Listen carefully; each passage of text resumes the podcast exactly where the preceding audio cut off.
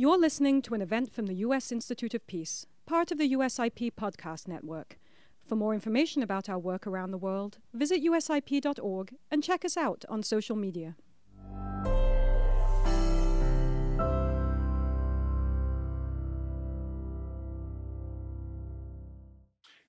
Good morning, or good afternoon, good evening, wherever you might be. I'd like to welcome everyone to today's event, the Nexus of Climate Change, Fragility, and Peace Building. My name is Joe Hewitt, and I'm the Vice President for Policy, Learning, and Strategy at the United States Institute of Peace. The U.S. Institute of Peace, if you're not familiar with our organization, is a national, nonpartisan, independent institute founded by Congress and dedicated to the proposition that a world without violent conflict is possible, practical, and essential for US and global security. Um, I'd like to uh, start by saying first, we are very pleased for the opportunity to partner with the Wilson Center to bring you today's event. The Wilson Center, chartered by Congress in 1968 as the official memorial to President Woodrow Wilson, is a nonpartisan forum for tackling global issues through independent research and open dialogue to inform actionable ideas for the policy community.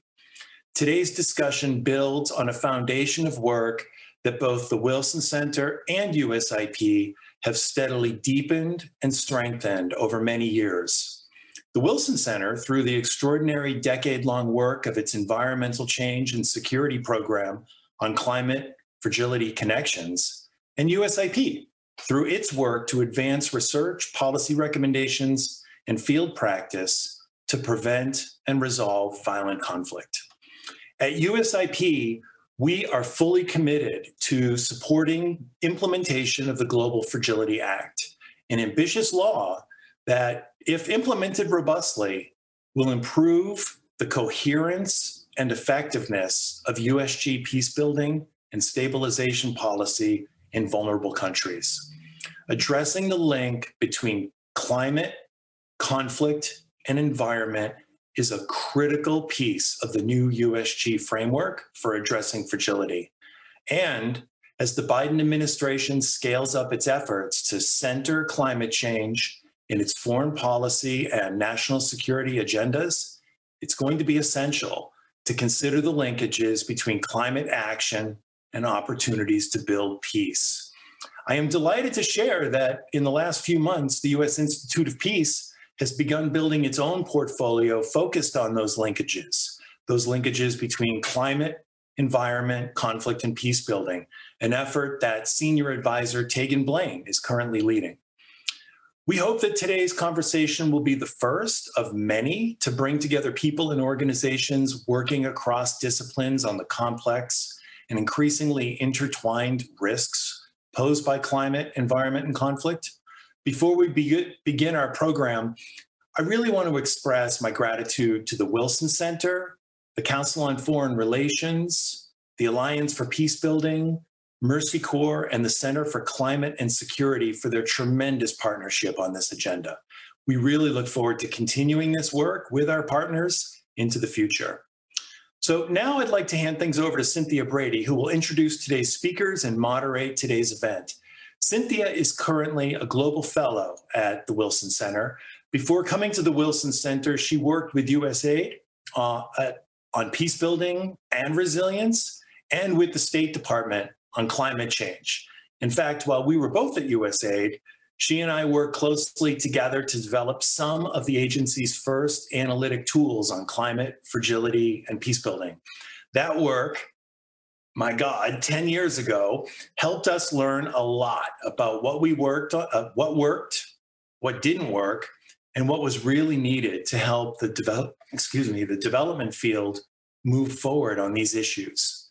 So today's conversation will be another really important step in that continued learning process. And so with that, let's now turn to Cynthia. Cynthia, over to you. Thanks very much, Joe. Good morning, everyone. It's a real pleasure to be here with you today. Uh, as you know, with Earth Day just over a week away and a new US administration that is energetically undertaking a very ambitious climate agenda, it really feels like we're on the precipice of something. Environmental change is on everyone's radar. The huge attendance at this virtual event this morning indicates just how many of us around the world are interested and I think excited about the possibilities. There are very real opportunities on the horizon for the Biden administration and for all of us here today to innovate on our own and in support of the new administration. To that end, today we are going to focus on how to build better bridges between the realms of climate, fragility, and peace building.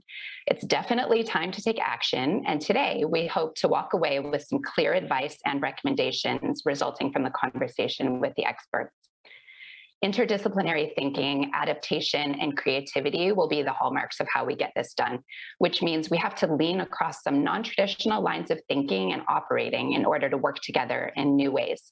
We are very fortunate to have the perspectives of the four panelists joining us today. Together, they are honestly an absolute powerhouse of knowledge and experience. And together, they're an example of how we can harness sectoral policy expertise and field expertise to work together more effectively across different communities of practice and also across different organizational mandates.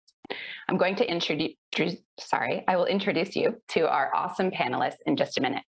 But first, I wanted to say a few quick words about framing for today's conversation. The Biden administration has made climate change central to its foreign policy and its national security agenda. This is clearly a welcome and a critical step. But there's a component of that agenda that so far remains pretty glaringly unaddressed, and that's peace building. Not just conflict risk avoidance, but true peace building. Many of the countries around the world that are most affected by fragility and conflict are the same places where we face the steepest climate related challenges.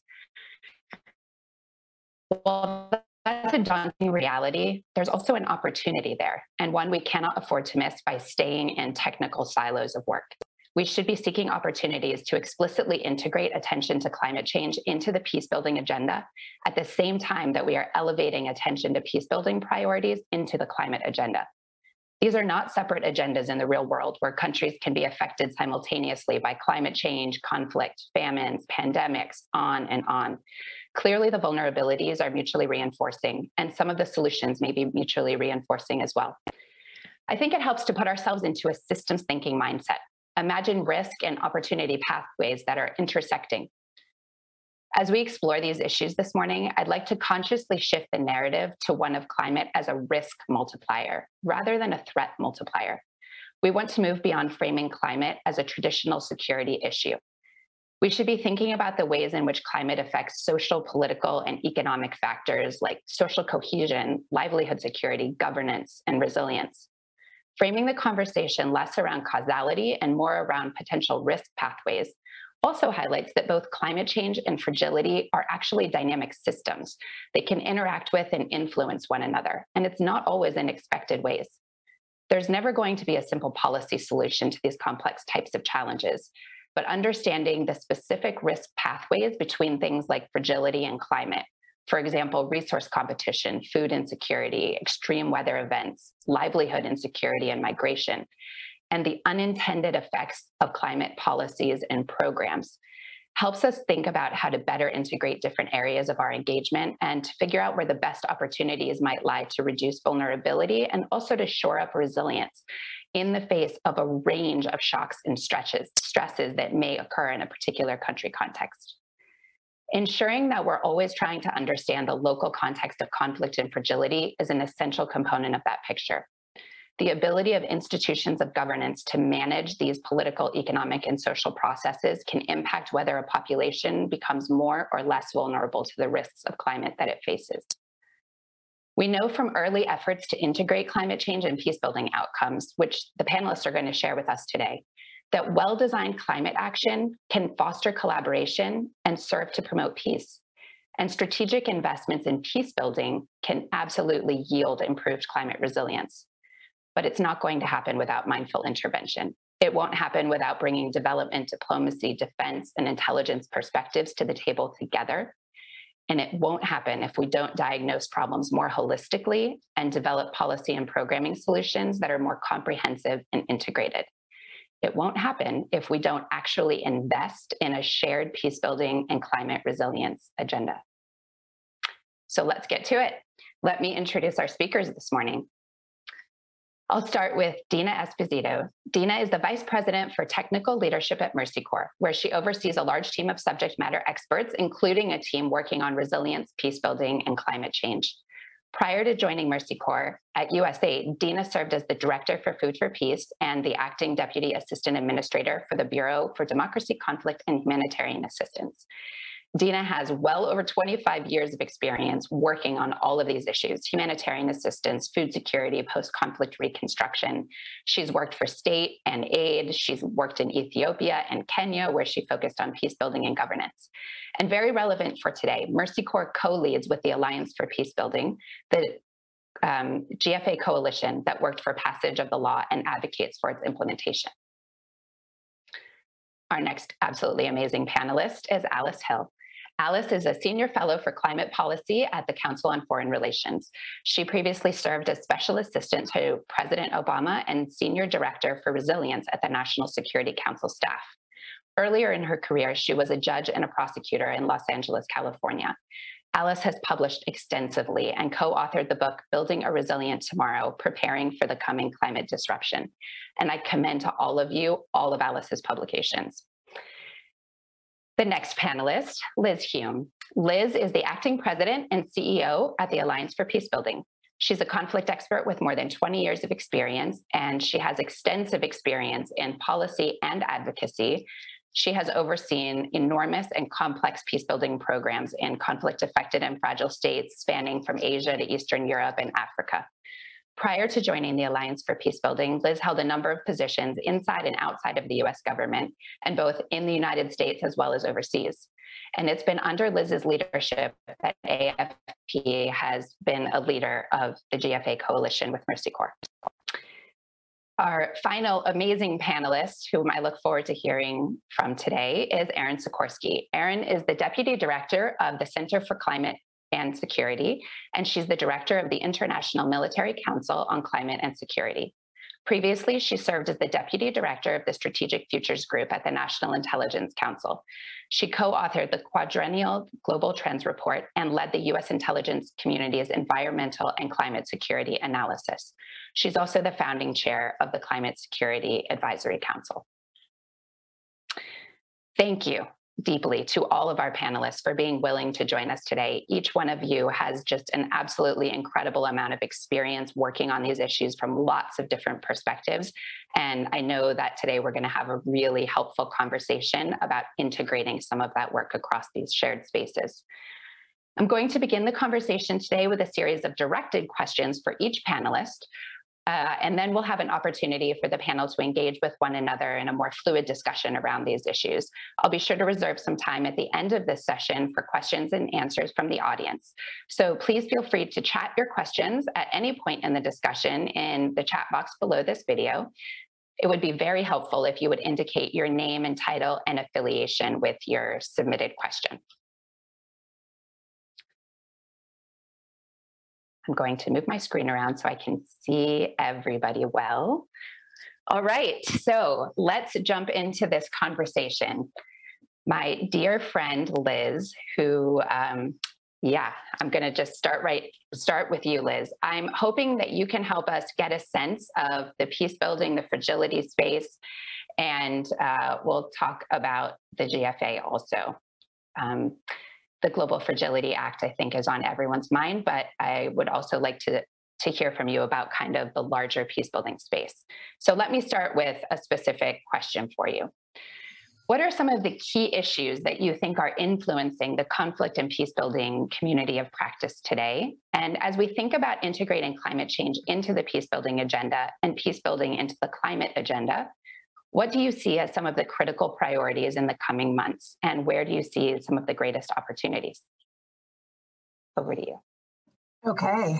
Well, I want to start uh, by saying uh, thank you to Cynthia because uh, I think I'm not sure everybody knows this, but Cynthia um, from the early 2000s has been working in the US government and pushing this agenda, sometimes single handedly.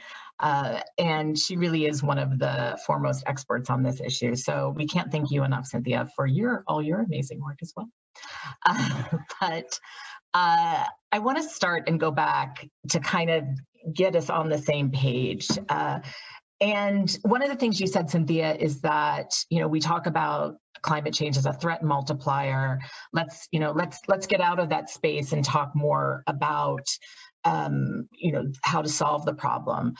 But the problem is, I don't think everyone understands that we have a violent conflict problem right now globally.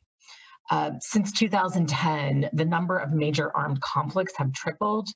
And just to give you kind of a sense of what this is, in 2019 alone, one barometer counted 196 violent conflicts, 38 of them either full scale or limited wars.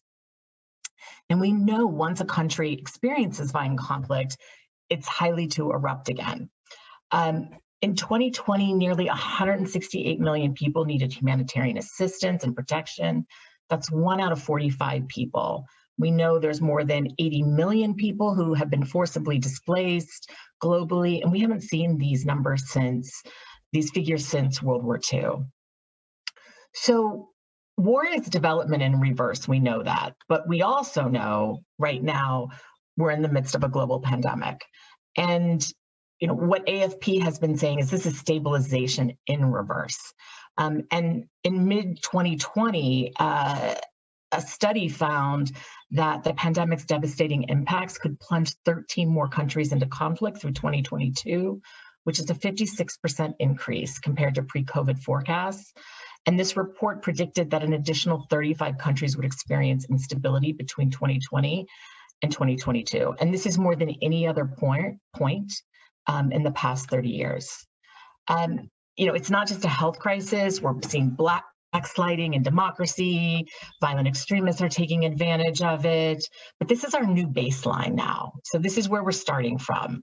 Um, and to make matters worse, climate change. Uh, we and we know it's a threat multiplier for conflict, uh, conflict affected and fragile states but there's articles out there and research out there that you know people are still skeptical about this so you know we do still have to make the case and the point that we know climate change is a threat multiplier. It is impacting conflicts. It is making them worse. And we also have data that shows, for example, that the Darfur conflict is considered the first entirely climate change driven conflict. Um, so we do have some of that data, but we still have people that are not sure about that. Um, so what do we know? We know the World Bank estimates that the effects of climate change could push an additional 100 million people below the poverty line.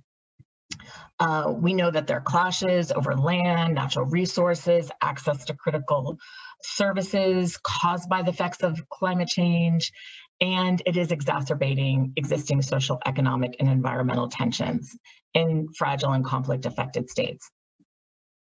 And I think one of the scariest things is that some of the studies show that just, you know, uh, a half a degree Celsius, another degree uh, temperature change is, is associated with, well, will be associated with 10 to 20% heightened risk of deadly conflict.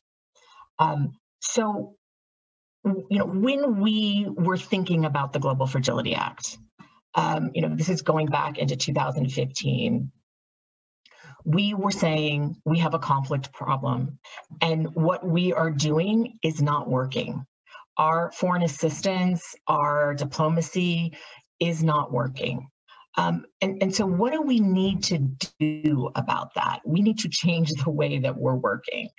Um, the peace building field, though, has its own issues. Um, you know, we have not done a great job at evaluating our work uh, quantitatively, uh, of not publishing our work, of not sharing our work. We're not great sharers. Um, and so that has had a significant impact in putting pushing our field forward and in a sense really being taken seriously. I mean, some people argue that we're still not even a field. So I think that's a really important point. Um, and then the rise of these armed conflicts puts these fragile countries in this again this vicious cycle. As crucial climate change adaptation goals they become impossible to achieve. Um, and it, we're it's just trapped in this in this cycle. So what do we know from before we know that President Obama's Global Climate Action, which was first adopted in 2013, it, propo- it proposed this reduction in carbon dioxide emissions, preserving forests. Um, we know that President Trump uh, canceled this on day one of his presidency.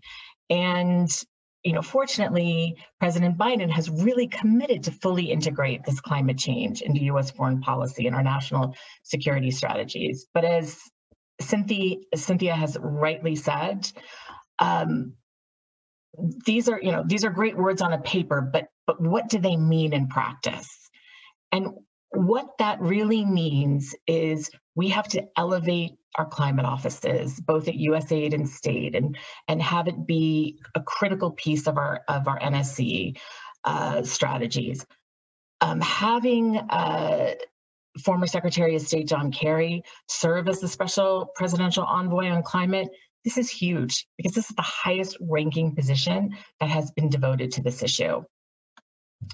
Um, but our um, our knowledge, our technical assistance has been decimated within the US government, especially over the last four years. That has to be incredibly and, and very fast rebuilt.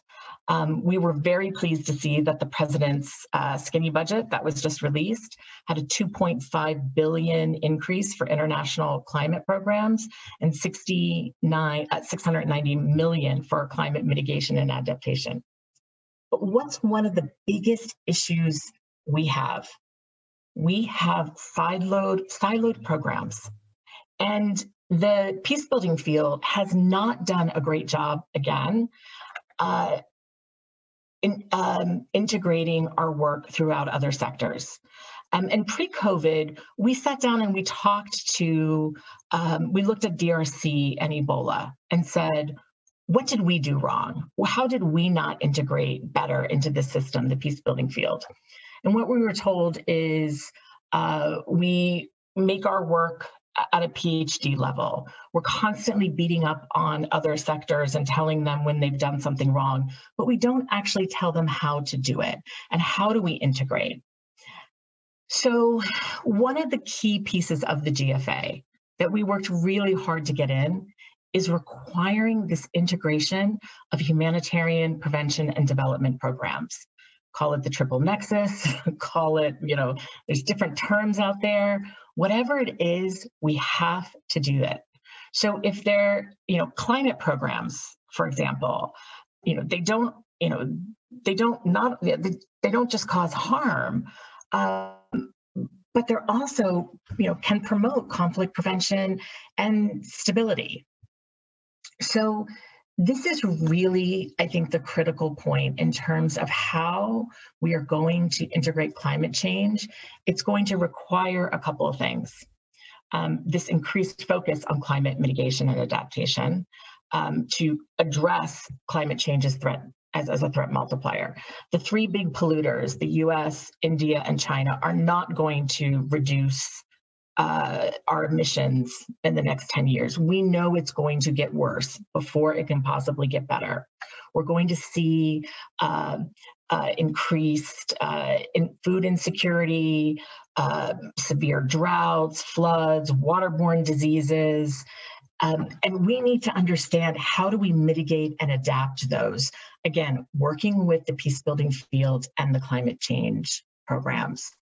Um, we have to incorporate a risk reducing conflict prevention programs to ensure these climatic hazards do not exacerbate violent conflict, going back to the you know, data we talked about. Um, and again, the most important piece is for once and for all, we have to integ- integrate conflict, governance, humanitarian programs, peace building to really look at risk, but also adapt adaptation. Because we know climate change is coming and we do know it is acting as a threat multiplier. So those are really, uh, I think, some of the key points, understanding we have a conflict problem, we know climate change is part of it, uh, of increasing conflict, and how we have to integrate these programs and ways that we can do it. Liz, that was a fantastic opening. Thank you so much. I suspect that um, there's a pretty wide variety of people participating on today's call that are working in different components of this nexus of climate, peace building, and fragility. So I think the background that you provided for kind of the lay of the land on conflict and fragility is really helpful for those who may not be in that space to think about what, for example, as you mentioned, these massive budgets for climate adaptation and mitigation that will be distributed around the world. What does that look like when intermixed with this context of countries who are already mired in conflict and fragility and who, as you pointed out, may actually be at an increasing risk of those dynamics? And that will be coupled with the impacts of climate change that they need to absorb, as well as some of the outside interventions, including financing in those places. Um, thank you for laying out those key issues. And before I let you go, let me just follow up with another quick question. If you have any thoughts about the actual implementation of the Global Fragility Act and the strategy at this time and opportunities to best leverage the Biden administration's climate priorities in that process. So, just really quickly, as you know, I, I, I, you know, I live and breathe the GFA, but I, I, need to remember that not everybody else does. So just to give you a quick uh, overview of it, is that it was passed in December 2019. And the goal was to fund, to develop and test new ways of reducing and even preventing violent conflict. The GFA must be piloted in at least five countries, regions, two of which uh, will be prevention uh, focused so you know again this was being done during the trump administration uh, and climate change didn't um, it, it, wasn't at the forefront of this. It's you'll find it in the strategy you'll find it you know sprinkled in a little bit um, but it wasn't in the forefront of the thinking um, and so that does need to change pretty significantly. Um, there is a strategy that uh, was released uh, last December. Um, you know, we don't. We think it's a great baseline strategy, uh, but we don't, and we don't want it completely reopened. Uh, but we do want some changes in it, some revisions, and we've we've made it clear that climate change is one of those that we want to see more highlighted um, in that strategy. Uh, and and country selection hasn't been done yet. Uh, so some of these timelines are um, lagging. But what we would also like to see when countries are selected or regions, that climate be part of at least one or two of them. Um, remembering that some countries are going to do better under climate change. Uh, so not all, you know, just because you don't go into a country or a region and say, what's the climate change problem? Because there might not be one there. Um, and, and the reason why that's important is because the GFA is really about testing and applying uh, how we're working and how we're working differently, and then allowing us to align other countries and strategies. It's not a point to say, okay, we're going to wait for 10 years and then start applying some of these lessons learned. So I think that that's really an important piece of of the GFA. Um, you know and again, whether it's climate change or any, um, you know, our programming, our programming is just incredibly siloed. Uh, and that's one of the areas where the peace building community has to start um, putting out um, ways that other sectors can be looking at these issues. Uh, if if they don't want to call it conflict, that's okay. Call it risk. We're okay with that. Um, but looking at how we adapt programs, uh, you know, we are stuck in these short-term five-year strategies, programmatic work plans. They're difficult, time-consuming to modify. Um, you know, and the GFA would really require U.S. foreign assistance to be adaptive and flexible over this 10-year period. Um, learning from what's working, what's not working, and more importantly, having an overarching strategy if you go into a country strategy right now, you know, it talks about, uh, you know, moving up um, peace and stability and prosperity and a middle, you know, but it doesn't say, are we reducing violent conflict? Are we actually creating um, a more sustainable peace? And how are we measuring that? And that is the key to the GFA. It's this overarching strategy. It's looking at uh, longer term goals. And it's saying, how are all these programs working together? How are we leveraging each other? Um, so that an education program isn't just an education program, and a climate change program wouldn't just be a climate change program. But at the same time, the peace building field has to um, be clear about what those indicators are, how they would do it. We cannot turn it into a PhD program. I mean, that's that that was one of the major criticisms um, from the health community under the DRC Ebola. Um, and, and we have to stop beating up on other programs and just telling them what they're doing wrong. Um, and again, this evidence piece. So while these concepts seem pretty obvious, um, they would revolutionize U.S. foreign assistance. Um, but we also have to look at, you know, the earmarks, the notwithstanding authorities, um, and this is all what's required in a report uh, that needs to be delivered in, to Congress, which also wasn't done um, under the previous administration. Um, so you know, looking at the GFA, it's not just about more money, although that's important. Each country would need about $10 million of uh, funding that is not um, allocated or earmarked to uh, a specific program. And diplomacy is a big piece of it, how we're working with other multilaterals and bilateral uh, donors. Um, so these are all, you know, pieces of the GFA timelines need to be reestablished. Um, it needs to be fully funded. Climate has to be a big piece of it. Um, and we have to look at these authorities, staffing, resources. So there's a lot to do, lots of timelines in there. Um, and climate change has to be at the forefront. So I'll, I'll leave it at that, and we can go back and talk more about the GFA. Thank you so much, Liz. Wow, so many great points in there. I'm going to pull out just a few. The last point you made about all the different authorities and funding streams, I'm sure Alice will have a lot to say about that experience. Um, you talked a lot about data, and one of the things you mentioned in the context of GFA was uh, partly a mismatch between traditional development programs having a shorter term five year time horizon and the need, which is articulated in the GFA for these longer term time horizons, I suspect that Erin is going to have quite a bit to say about how that actually translates into the world of data management, trend forecasting, managing two entirely different, not only programming cycles, but data uh, approaches and the world of climate change and the world of conflict and fragility are not neatly matched up when you try to find uh, the variables and indicators and data points to put together um, and try to look at a problem more holistically.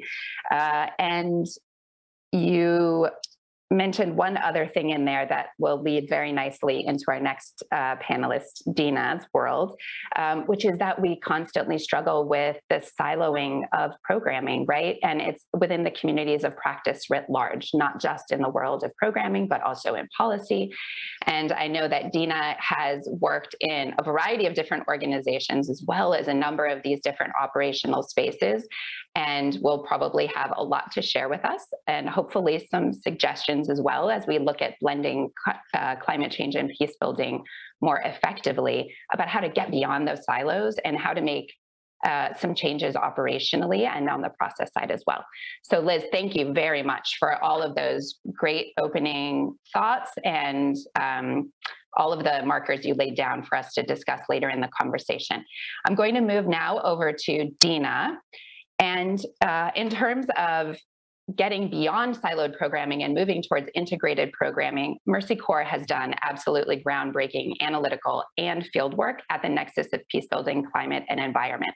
There are not a lot of organizations like Mercy Corps that have that experience and have taken that approach. So we're very lucky to have the benefit of Dina's experience here.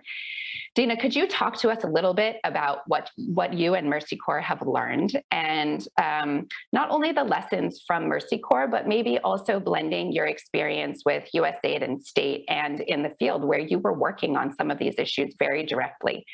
And what do you think is most critical to move the integration of climate and peace building forward as you look back on some of that experience? Thanks, Cynthia. Thank you to USIP and the Woodrow Wilson Center as well for hosting this conversation and inviting me and Mercy Corps to be part of it. And also just a real shout out to Liz as our partner in crime on the Global Fragility Act Coalition. It's been a tremendous uh, group of some 65 organizations that have really been pushing hard for the passage of this legislation, which, uh, as she mentioned, was passed with big bipartisan support, which was really welcome back in 2019. Um, Mercy Corps, for those of you who don't know, is an organization, nonprofit that works in some 40 countries, many of them that are characterized by fragility and crisis. So think places like Syria and Yemen, Ethiopia, Somalia, South Sudan, for example, Nigeria. We do have a very large peace building portfolio. I think we have some 50 programs ongoing now around the world, but we are fundamentally an organization that works across these silos, as you say, humanitarian peace and development. We think that gives us a really unique vantage point and an opportunity to integrate approaches in ways that not only meet immediate needs, but also begins to assess, understand, and respond to some of these underlying systemic issues that uh, really perpetuate the conflict and fragility in the first place. So we do this by connecting all of our programs through this resilience lens, Cynthia, that you mentioned. Uh, we think of resilience, it can get a little wonky, but in a simple term, strengthening capacities of people and systems to cope and adapt to the shocks and stresses, the various risks that define fragile contexts. So ultimately, they can continue on their, their development journey and secure a better future. Um, and we think that by focusing on the resilience as an outcome rather than the stovepipes, um, we're looking beyond programming and projects to how do all of these things add up to delivering on the resilience agenda. We bring it becomes very quickly much more multidisciplinary. We're bringing a lot of different ideas to solve complex problems. And for those of you who are interested, we did just recently produce a brief on towards resilience and protracted crisis, which puts not only economic well-being but peace at the very top. So all of these uh, different org- uh, different activities contributing to an outcome which includes peace, which I think um, is what we've been talking about here. Um, but that's how we've come to look at the climate conflicts uh, nexus, which is something we've explored in what we call strategic resilience assessments in our programming and our research. And what do we hear when we engage communities in some of the world's most fragile contexts?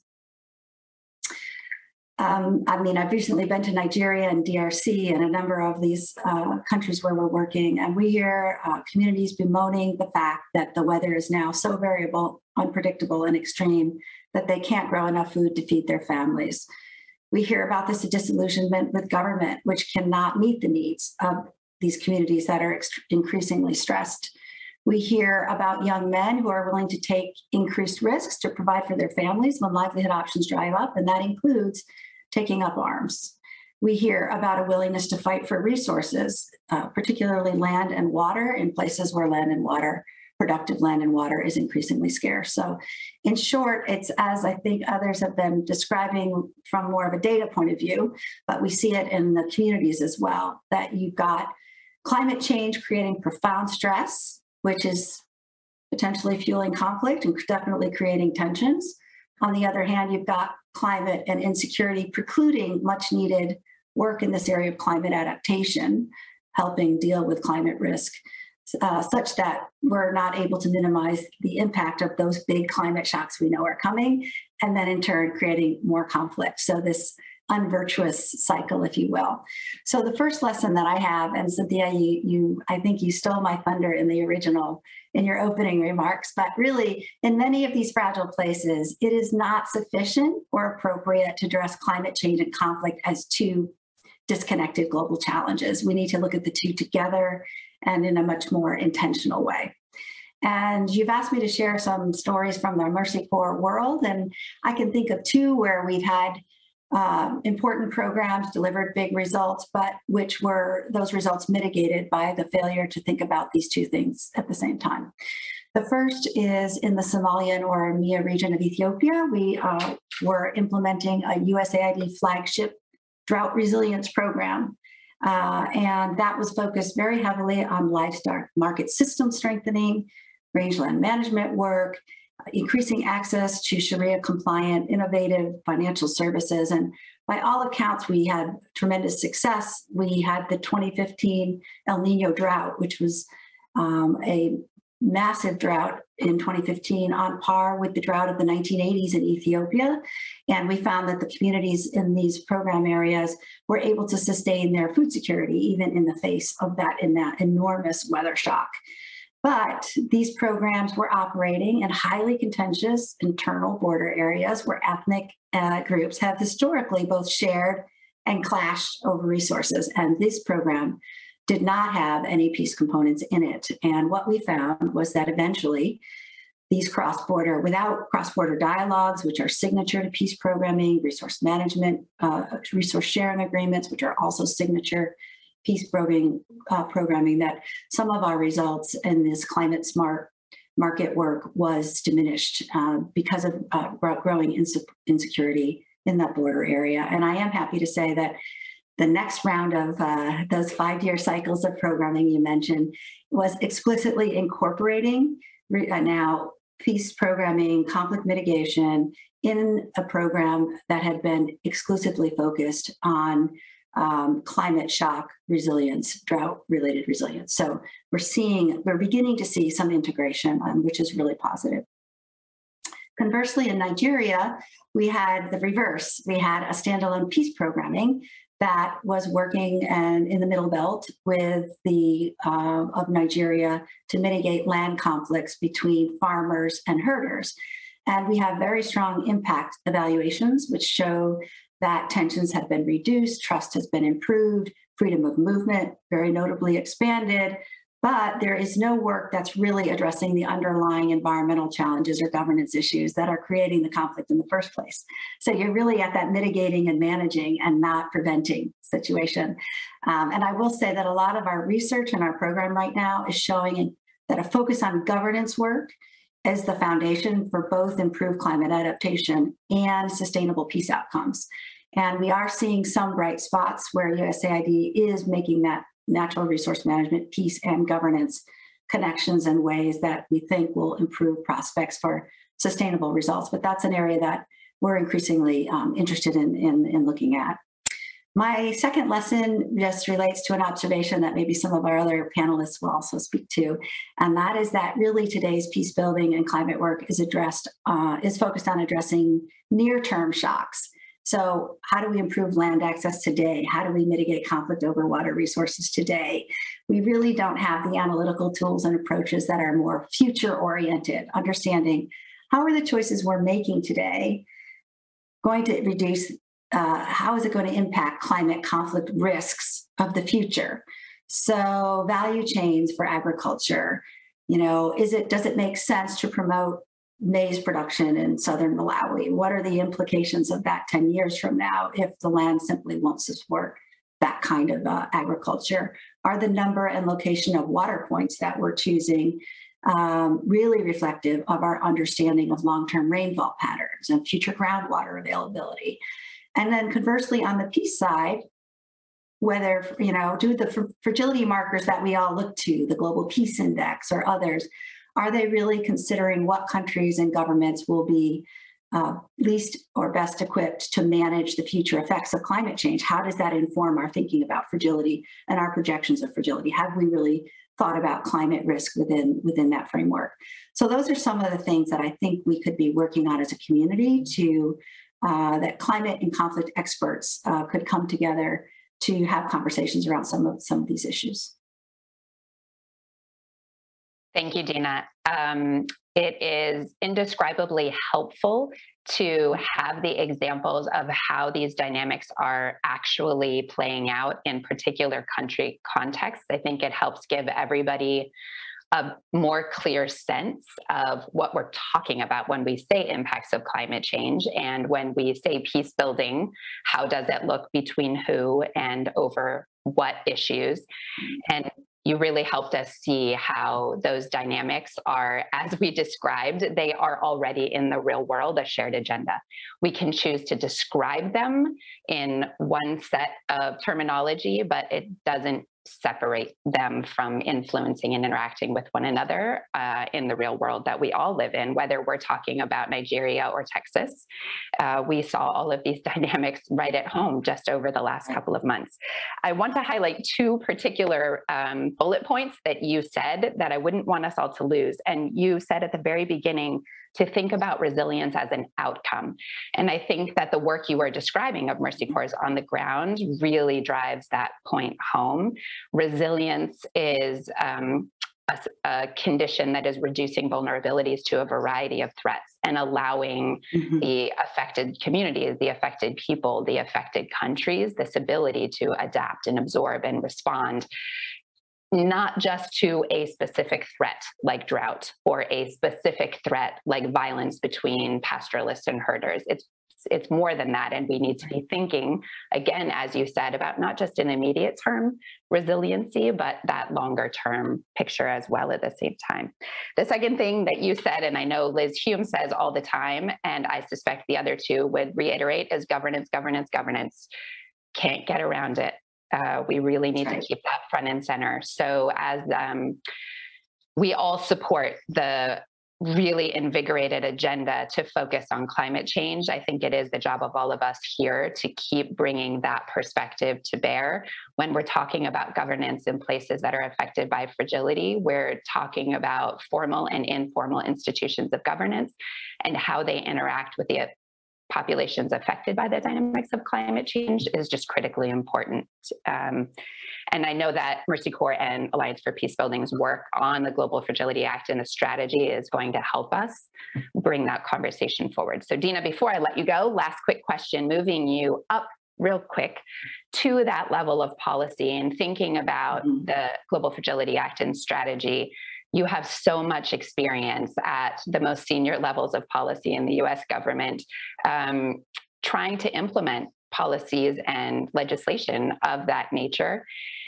Do you have any thoughts about really key opportunities that we have or risks that are relevant for this mm-hmm. conversation? Thanks. Thanks, Cynthia.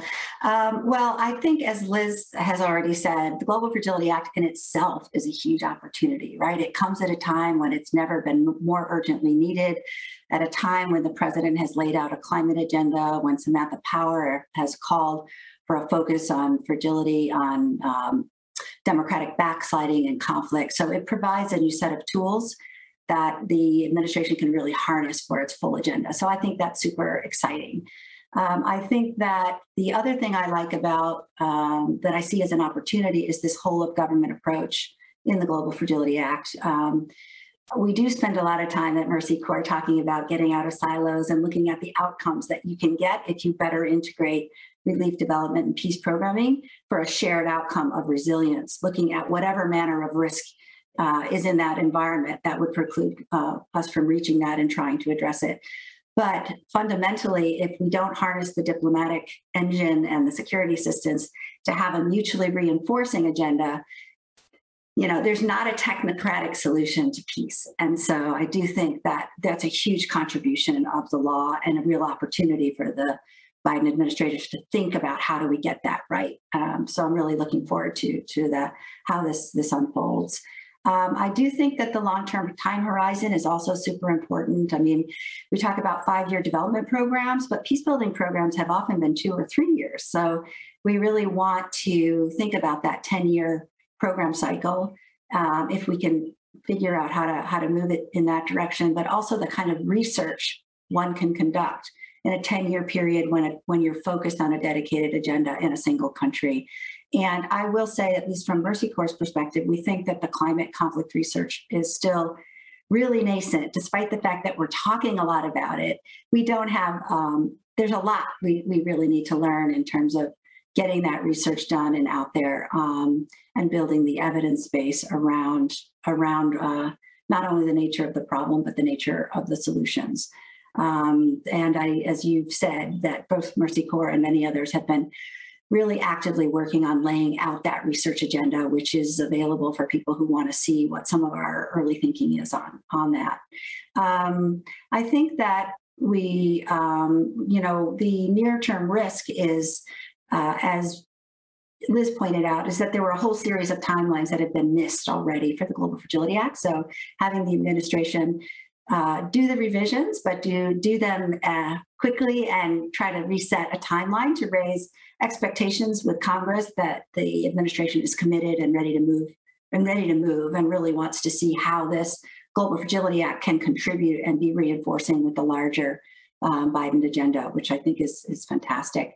Um, in terms of my prior experiences and uh, like where what I think about when I think about what I've learned from uh, other programs and what to bring to this, I would really call those uh, working on both climate and uh, peace programming to really think about the successes um, and challenges of the Obama era Feed the Future Global Hunger Initiative.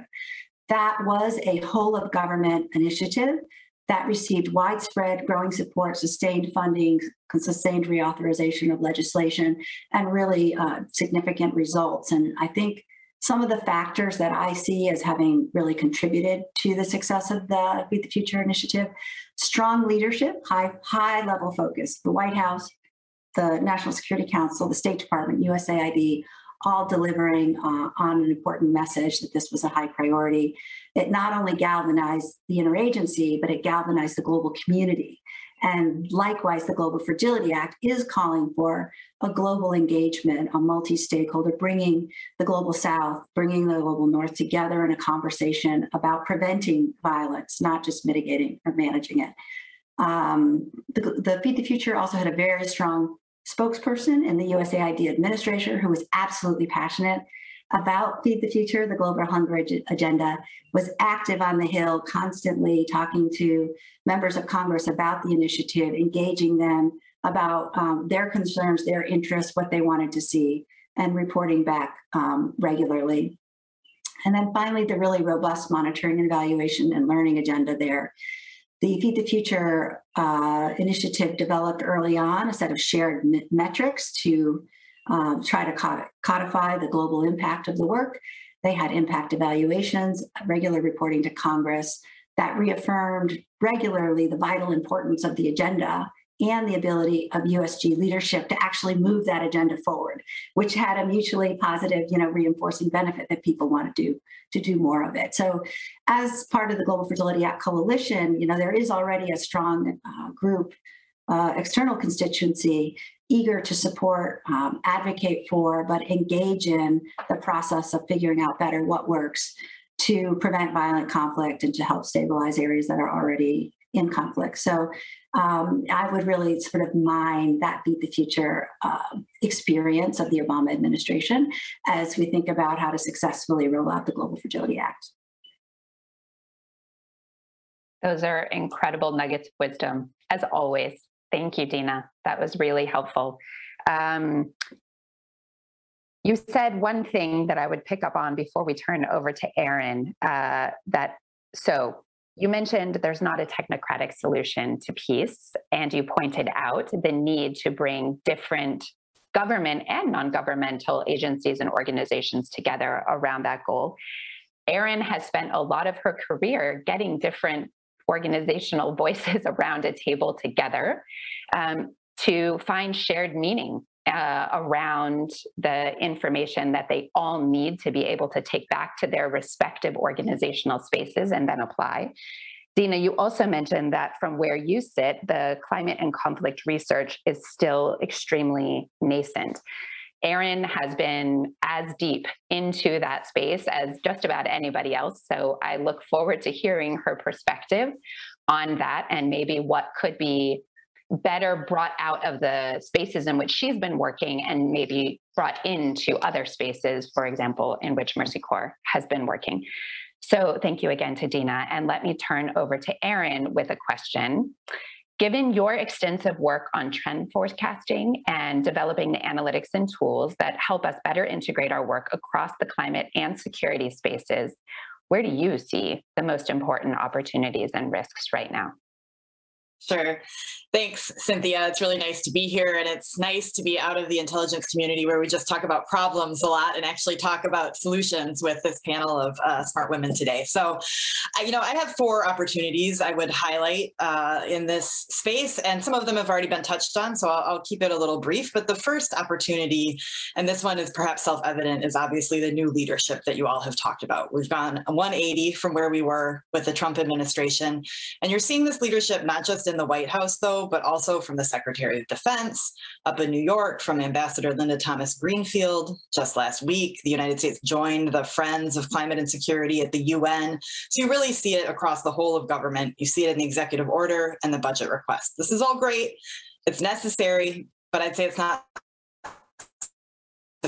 as Liz have already touched on. So what are what are the other opportunities? How do you take this leadership and turn it into something in this peace building and and climate space? I think the second opportunity again is something you mentioned Cynthia is that we're in a moment where folks are asking new and better analytic questions I think around the links between climate and conflict and climate and fragility. We're not just asking this question is is it a climate conflict? Is you know is is that the the thing that's driving the conflict? That's the wrong question, as, as you said, Cynthia. But instead, we're looking how do climate effects shape conflict and instability, fragil- fragility, and prospects for peace building.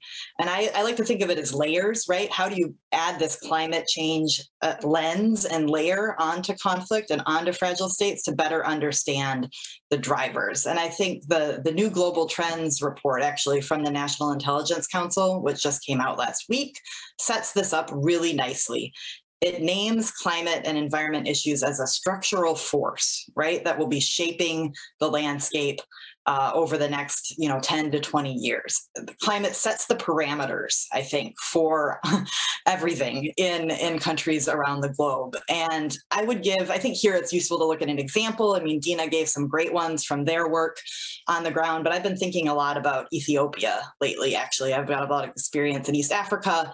And i was chatting with someone last week and they were saying well there's no climate link to the conflict there. That's driven by ethnic and political issues right?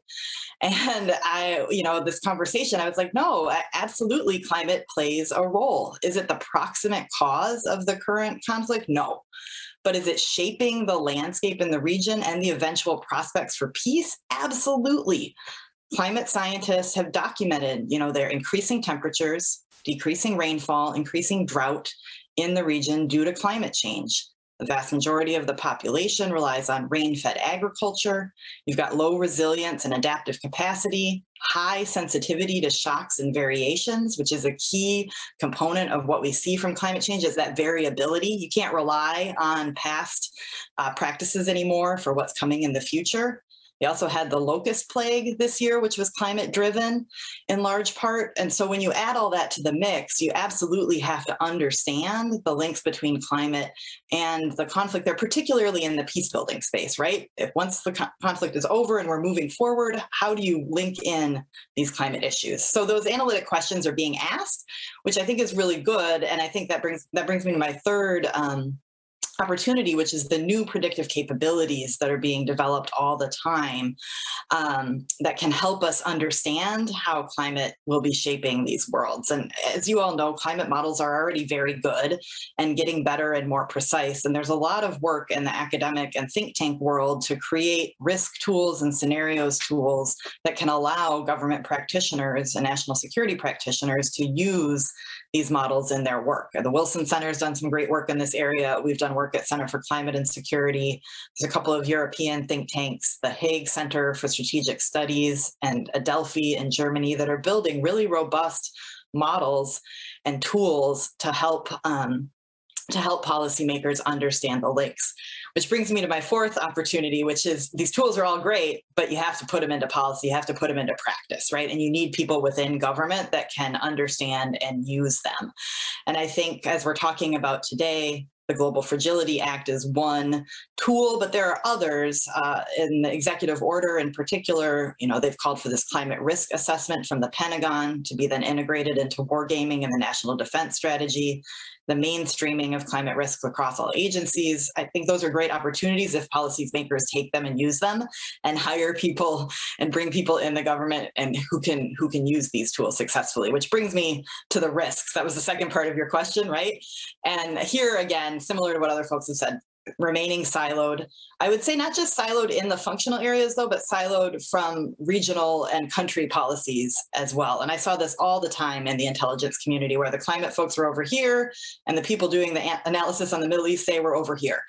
And they didn't necessarily talk and you didn't have people on those Middle East teams that understood uh, peace building and conflict or climate risks. So those two things need to be brought together. Also, another risk is remaining under resourced, as others have talked about. And then finally, I would say a, a, third risk is remaining focused on technical fixes. That's something other folks have talked about. But in the climate space, since we're talking about science and physical effects, we often look to these technical fixes without understanding the governance issues uh, that have been brought up trust in government, local dynamics, all of these things that are more intangibles, but actually will make the difference as to whether things on the ground work out or not. Uh, and the last thing, then I'll say on this too, sorry, one more thing is that I, I want to make sure that when we frame these issues as security risks, we don't just see then military solutions. I think that's another place um, here, especially it's great to have Secretary Austin and the Defense Department so focused on this issue, but we need to remember all of these other tools of government that we have on these issues. And just because it's a security risk, it doesn't mean that it's the military is the one that holds the, the solution. Oh, Erin, every time I hear you talk, I am enamored. You oh. just took what was such an incredibly complex problem set and articulated it in a way that is completely understandable and accessible. And you do that every time. It's amazing. Thank you. Um, I want to highlight a couple of things that you just said too before I follow up with another question. Um, one, you mentioned that climate, uh, this was coming out of the recent Global Trends report work, that climate and environment are seen as a structural force that will be shaping everything. Because we are so focused on climate today, I wanted to pick that up uh, for the benefit of everyone listening and remind us all that we are quite interested in environment, not just climate. And in Liz's remarks and Dina's remarks, we've already heard the the the specific dimensions of that we're talking about land tenure and property rights. We're talking about livelihoods related to fisheries or to other specific natural resource based sectors. These things are not all climate specific by any stretch of the imagination. So that was a really helpful thing to just bring into our vocabulary for today. Um, you talked about sensitivity to shocks and variability and the reality of this governance question, right? Um, to the extent that institutions can and cannot deal with variability, to the extent that the systems uh, in which people live and work can adapt to variability, those things are so prescient with respect to climate change and the dynamics of change that it is introducing into these systems great point for us to keep a hold on. Um, the last point you just mentioned as well when we talk about security, we need to be cautious not to militarize the answers to that. I think Liz and Dina also spoke to this point, and hopefully I did in the outset as well. I think it helps when we talk about national security um, or even just security to keep tagging on and human security to remind us of all of those other dimensions of both the challenge, but then also the windows of opportunity for how you might be able to get at solutions, right? They, they don't live in one lane and that was um, that's a very helpful framing point for us to keep in mind. So here's another question for you. Um, what you you talked about the improvement in some of our analytical questions and some of our analytical tools as well. Uh, in your view, what are actually some of the best data or tools that we have at our disposal in the climate community of practice that might be able to helpfully inform, for example, the implementation of the global fragility strategy?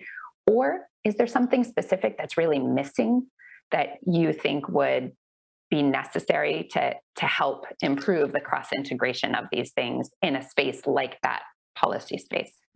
Sure. Uh, you know, it's a good question, and I don't want to oversell the predictive capabilities, right? Some of the challenges that Liz and Dina laid out, the timeline horizon and the precision in, in local regions is is still a challenge. But but like I said, it's getting better all the time. And if you'll let me be a, a little nerdy for a minute, I think uh, you know when you look at machine learning and big data capabilities, there's actually a lot of really exciting developments that are allowing some of these tools to become more precise. And I also think this is an area where the private sector is really ahead of government. And there's, I mean, when you look at some of the risk work that insurance companies are doing now, um, I, you know, I think we need to look to that and figure out how we how we bring that to government. But there's a couple examples um, that I'm excited about in terms of the modeling. One is what's called large ensemble assessments, where they're doing multiple runs of the same climate model using slightly different starting point conditions.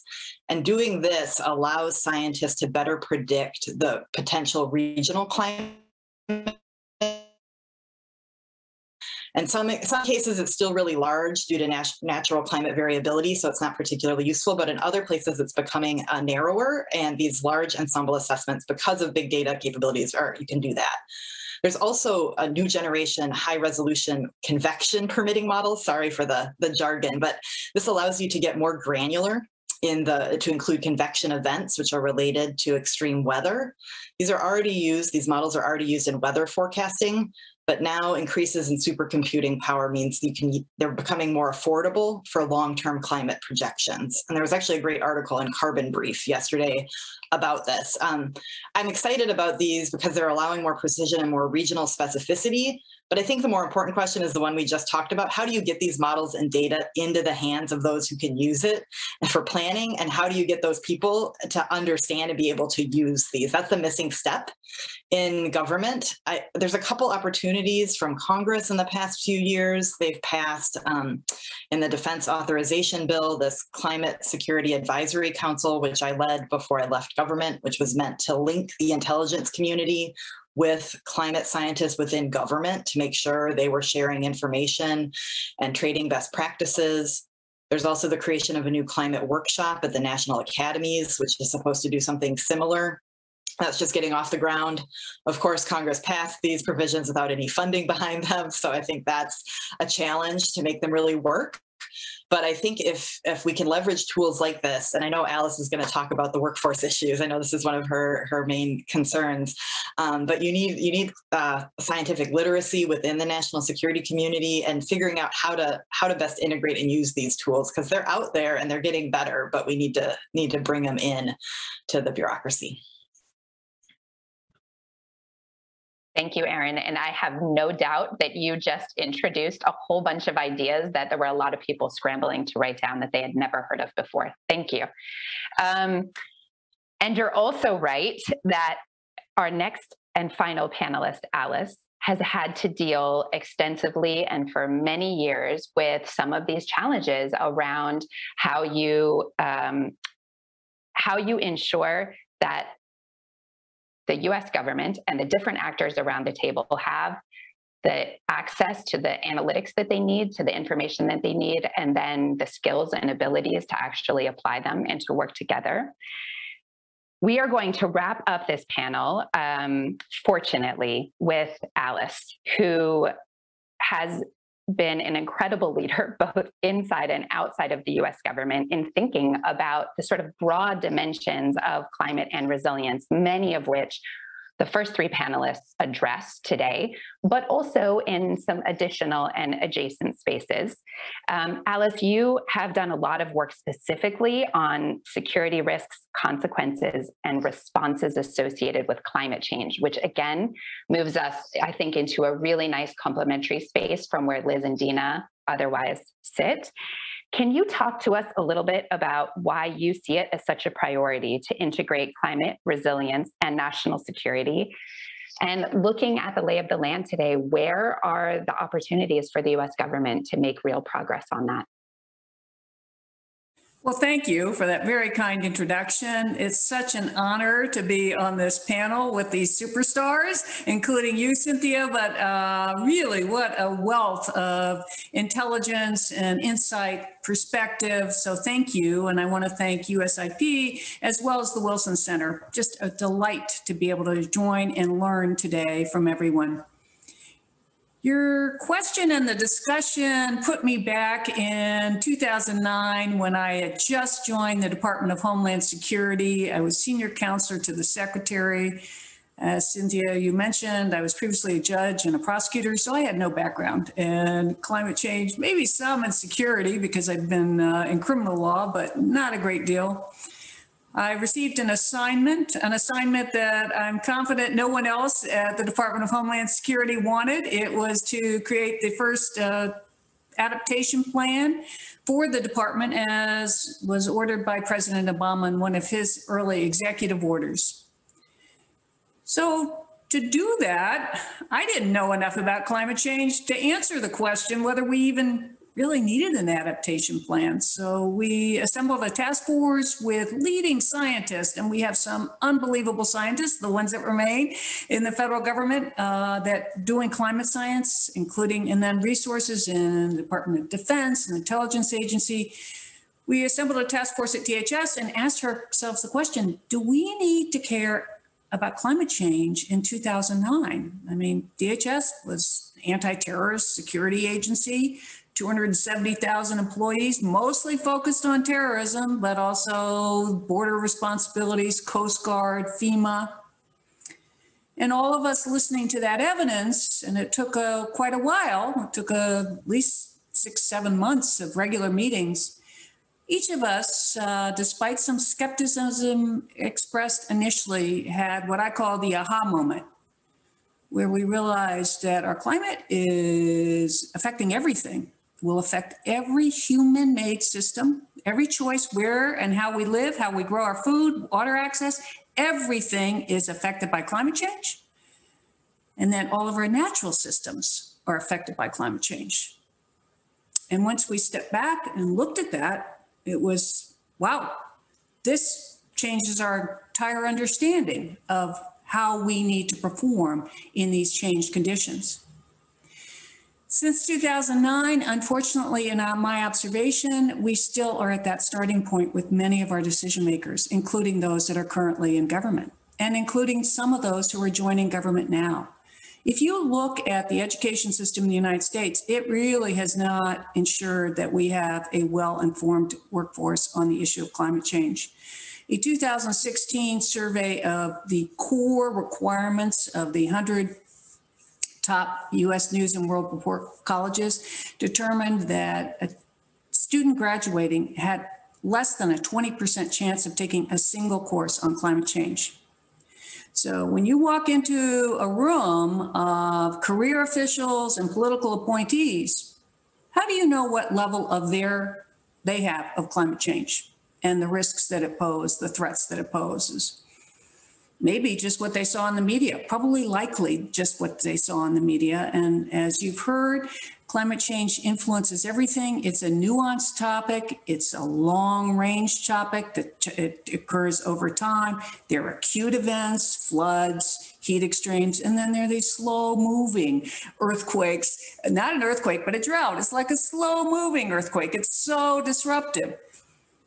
But do they know that? And do they know that for the region that they're responsible for? When I was working um, in DHS, I was part of, had responsibility among my other responsibilities for the first wave of kids coming from the Northern Triangle, uh, Guatemala, El Salvador, and Honduras and the more taking the what I learned about climate change, understanding uh, some of the threats that uh, those areas have from drought, coffee rust, uh, food insecurity, um, and many other issues that are violence, extremism.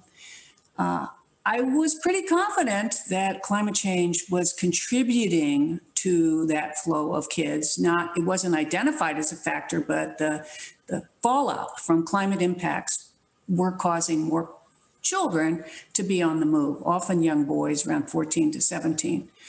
And now here we are again, and we've had that area suffer two back-to-back hurricanes. We know hurricanes are becoming stronger, bigger, uh, and we're seeing huge flows again. Uh, and we need to get to understanding how do we help these countries better withstand and build resilience. But we need to make sure that the decision makers really understand what's at stake.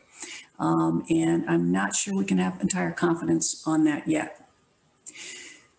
So uh, that would be my very first call out for all of us is, and we should create common scenarios against which the federal government is planning for itself, including in President Biden's new, he did a similar executive order to what President, excuse me, uh, what President Obama did, requiring all agencies to plan for climate change.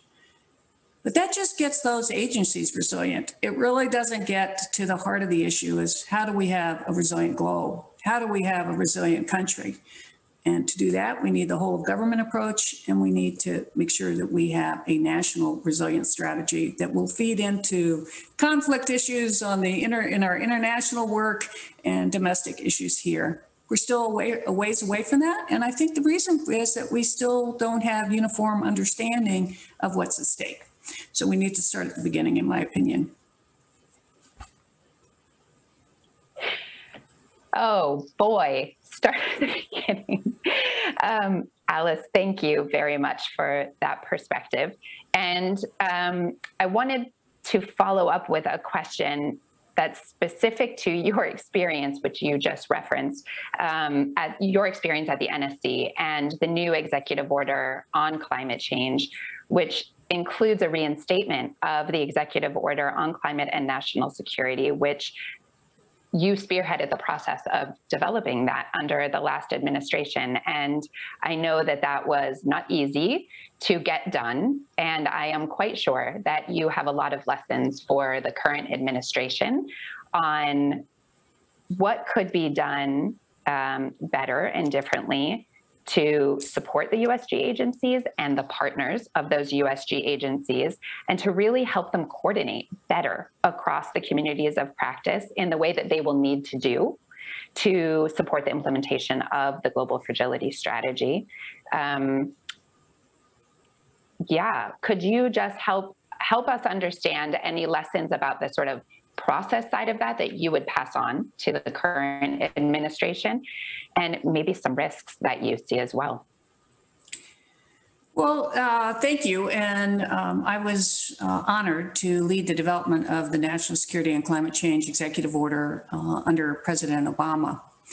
Uh, and uh, that order actually um, was not something that um, uh, the National Security Advisor said you must do. It really grew out of uh, concern among those working on climate change that decision making for regions um, was not reflecting what we knew was ahead uh, with climate change. Uh, and this was brought home by that groundbreaking work uh, by uh, Caitlin Werrell and Frank Femia on Syria, as well as others, uh, that we have a 1,200 year drought, which causes um, thousands of young men to migrate to cities.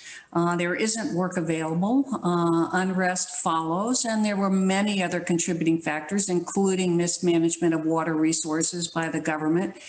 But we saw that a migration of about 5 million people, how um, challenging that was for European allies. And then wondering why aren't we focusing on this these issues and in discussions with the intelligence community it came back there isn't a demand for those kind of requests. No one's asking us to do this kind of work on climate change, which again reflected, in my opinion, a lack of understanding of what was at stake. And among policymakers. And then the analysts are performing, or, you know, doing analysis at the request of the policymakers ultimately. So there were gaps. So we attempted to work through that and develop the gaps. I guess the couple of things I learned on that. Uh, the first meeting we had uh, among the interagency, the crossed arms and the body language, everybody leaning back. Uh, we don't need any order on national security and climate change. So uh, we worked through that. We did try, ran our exercises of trying to have them understand and think through each of these agencies. What do these impacts mean for you going forward over time? We got the 20 agencies that signed off on it to reach unanimity. Uh, so that's working through the education process, just getting people familiar with what's at stake. And you have to have them believing that this really matters before they're going to move forward. That's just, and and for an executive order like this, you need to have unanimity. You can't have one agency like State Department or Defense saying, we don't need this. This isn't going to work for us. We got to unanimity, and here's just a small footnote. I'm working it up the chain higher up above me, and I get back a request. We'd like you to run this um, IPCC or the PC, the DPC, which is the Deputy Principals Committee again. Uh, because we did it and we had paper returns. Everybody said, we love it. We're fine with it. There wasn't, there was skepticism. Really? People are signing off on this thing? So we ran it again. Again, everybody said, yes, we're ready to go. We want this. Uh, but it was a lesson to me that it's just not, it wasn't then, and I'm not sure it is still now because we've seen many people depart from the federal government. I'm not sure now it's fully understood. I hope it is, but I think we all have to start with understanding when we're working through these systems and these bureaucracies that we start where the people are. And we need to make sure that they understand what it really is before we can move forward, given how polarized and our current polling shows that this is a huge split depending on which party you belong to or you identify with. If you're a Democrat, by a high um, identification that climate change is a risk. If you're a Republican, it's a much lower identification. So knowing that we have both Democrats and Republicans working through the government, we need to make sure that we're sharing the science, the information, in a way that helps people understand what's at stake. Yeah, thanks, Alice. Um, I think developing developing that shared narrative to help actors among different agencies even conceptualize the same version of the problem is a really important place to start. And the unfortunately, I think, yeah, we already need that to have happened. We need that to be done because this administration is already pushing for the now what, how, right? We all at the top have agreed what the challenges look like. And as we've discussed today, that's a really multidimensional nature of risk pathways and how they intersect. And now the government needs to move. It needs to start addressing those things.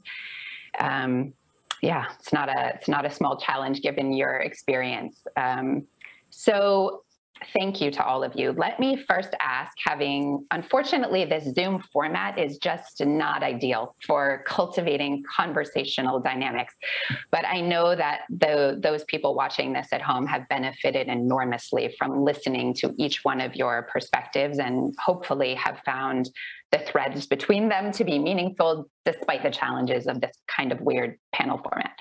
So let me first ask whether having listened to one another, there is anything that one of you wanted to jump in on and highlight or further elaborate or make your own point related to. Let me just give you a minute of space if there was anything that you were all sort of chomping at the bit at home to be able to contribute to floor is open for anyone who might have one of those. And if not, that's okay too.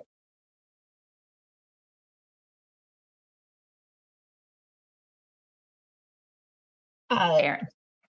Liz. I was just going to say, I on Twitter, someone asked a question. What did I mean when I said uh, the GFA at least, you know, one or two countries um, have uh, climate a climate issue at the fore at the forefront of their issues. Um, not you know not all countries again you know some countries and regions might not have you know the climate risk might be minimal for example or um, they might do better under climate change so i think that that's a really important piece is that um, you know you have to look at the context of what it is and assess what is happening there. So we want to make sure when these five countries or regions come out that climate change um, is a part of um, that selection. So I think that that's what I was trying to say about that. Thanks. Liz actually reminded me that I would have loved to emphasize the point you made there that climate change is not a monolithic threat. It just isn't. It is a series of influences that will land in very particular ways in different places. Right. And the impact of those things are also highly dependent on the circumstances in the place where that impact lands. Drought does not have a universal impact on people and societies, right? Um, it, it, it's context dependent. And it's very helpful, I think, to our goal of focusing on in what ways peace building first can support a climate resilient agenda, and in what ways focusing on climate adaptation and climate mitigation can actually be supportive of stabilization and peace building when we think about that complexified notion of what climate change really looks like in its individual impacts and manifestations in the world. And exactly as you rightly said they are they are not universally negative. Um, it can open the the impacts themselves can open up opportunities for example to collaborate around shared water resources that may not have been as as required. Not that that's a a good or a bad, right? It's just a, an objective reality that can manifest itself in different directions. So thank you for sharing that. Um, before I move on to some listener questions, the other three panelists, did you want to add anything or resp- respond to any other questions? I'll, I'll, jump in. I just wanted to react to Alice's comment and her great story about Syria and the drought in Syria and its potential connections to the conflict that, that ensued uh, and has been ongoing. And it reminds me because that same conflict creates huge uh, food security crises, right? And uh, this connection, we haven't really talked a lot about food security, but it's something I'm super passionate about. And it feels like um, when we think about where in the government are we going to find our champions? You know, Alice is really concerned about that. And I think I, her comments got me thinking about that. Where are the champions for this climate conflict connection? And again, I think the food security community is really, really clear on that relationship because they're both trying to grow more food and they're seeing the the negative effects, both in terms of food aid and in terms of the crises that they're trying to clean up after. So I do think there's more uh, work we can do to be thinking about how do we harness people whose energies may not be climate specific, you know, that's not, they're not their expertise, but that certainly get it and have uh, resources that can be brought to bear that are beyond the peace building communities um, you know, the, the, the just in general, the ag investment works of AID, I think are hugely important as we think about how to both mitigate and adapt to, to climate. So just a reflection from, from what Alice was talking about. Can I just make a really quick interjection with that, Dina? I just want to say, and Mercy Corps is doing a phenomenal job. You do the research and you share and you put it in practical terms so that you can help build those champions. And I say this all the time if all organizations did what Mercy Corps did, the field would be elevated at uh, you know an incredibly fast pace. Thank you, Liz. I second that. Um, all right. I noticed that we have three minutes left. So, for those of you listening at home, I just want you to know that I have been reading the chat questions and trying to integrate them uh, as we went along, but a ton of questions came in. Um, so, there just isn't enough time to get to every one of those. But uh, I want you to know that I've been trying to integrate as many questions along the way as I could. And uh, I just got chatted to notice Alice, who wants to jump in as well. Alice, did you want to add something? And then I have one final wrap up question for you all. Oh, I uh, just would uh, urge us all to look at a laydown of where conflict, we currently are identifying conflict occurring, and then look at the laydown of uh, the risks. The countries that Dina listed are particularly at risk of climate change if we look at the laydown. And I think it's important to keep that in mind. Often areas that are already stressed are going to have even greater stress and they have the least means to address this.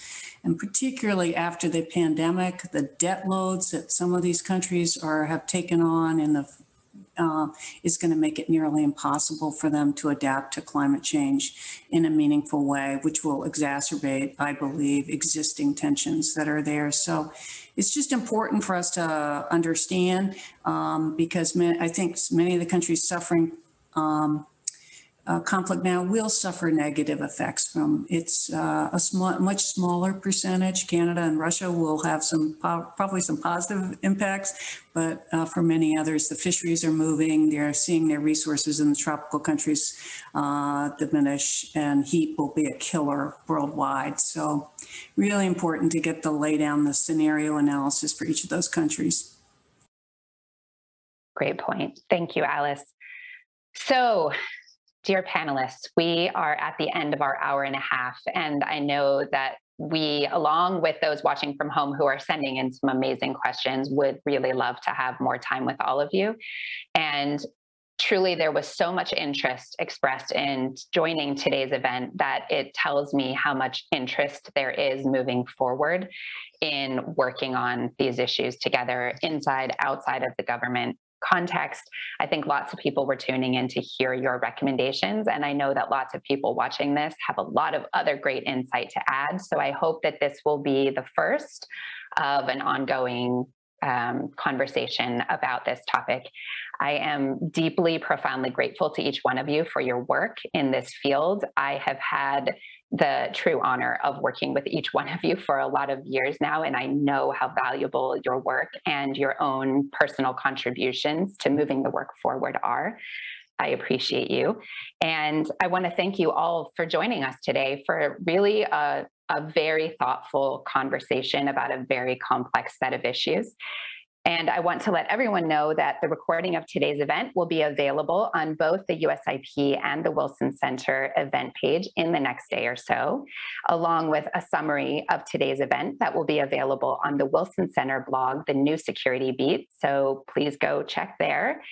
And I would like to thank everybody for tuning in and being with us today. And I look forward to working together with all of you to ensure that climate change and peace building have a, a future of improved integration and impact. Thank you to all of our panelists. Thank you so much. Thank you for listening to this event. If you'd like to listen to more events or explore our other podcasts, visit usip.org forward slash podcasts.